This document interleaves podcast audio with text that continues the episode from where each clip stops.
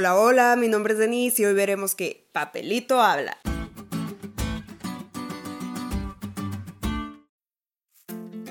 ¿Alguna vez te tocó jugar el teléfono descompuesto?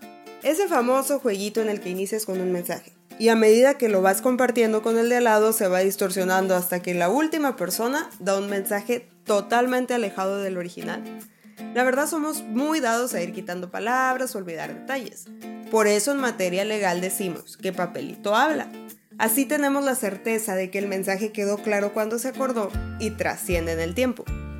Si en un juego que dura menos de 5 minutos pasamos un mensaje mal, porque se nos olvida, porque no lo entendimos o por lo que se te ocurra, pero lo pasamos mal.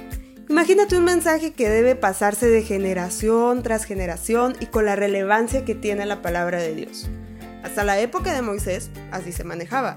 Pero aunque nos duela reconocer, tenemos que aceptar que entre la capacidad de retención de esos seres humanos y la nuestra existe una diferencia abismal.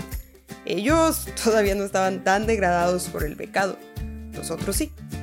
Por eso Dios tuvo a bien dejar su palabra escrita, a fin de asegurar que el mensaje llegara tan claro y tan certero para todas las generaciones y que no se degradara por el simple transcurso del tiempo o por la negligencia de quien tenía que compartirlo. Jehová se aseguró de que cada uno de los autores de la Biblia dejara el mensaje por escrito, pues era necesario que las revelaciones y mensajes inspirados quedaran asentados en papel, para que no lo olvidáramos, ni lo mezcláramos, ni nos apartáramos de ellos.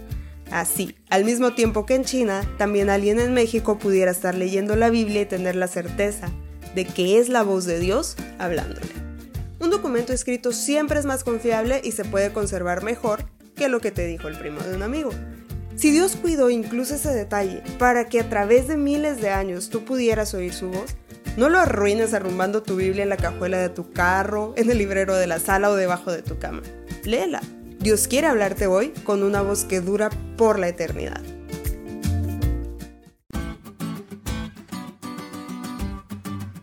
¿Te diste cuenta lo cool que estuvo la lección? No te olvides de leerla y compartir este podcast. Es todo por hoy, pero mañana tendremos otra oportunidad de estudiar juntos.